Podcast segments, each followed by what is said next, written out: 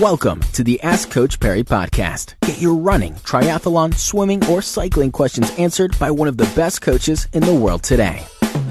Welcome back to another edition of the Ask Coach Parry podcast. Uh, Lindsey, today's question comes from Shawn.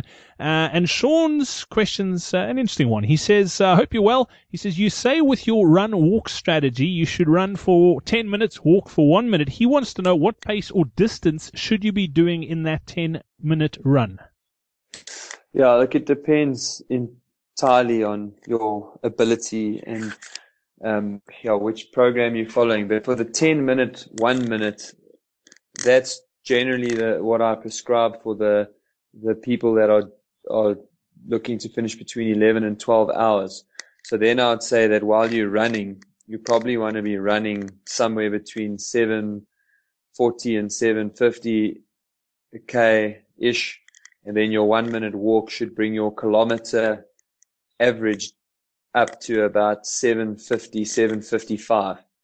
Uh, and if you do that, particularly now on the up run, if you stayed around that average, you would have very comfortably got yourself into the closing 30 Ks where you could have then upped your pace maybe to about 730 per K plus the walk break to about 740 per K and had a nice comfortable finish.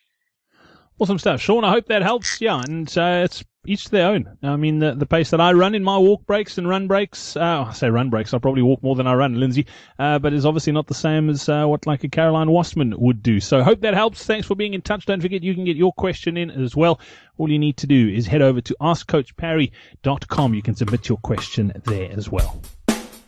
Be sure to subscribe to the Ask Coach Parry podcast on iTunes, follow it on SoundCloud, or listen to it on Stitcher. Follow us on Twitter at Ask Coach Parry.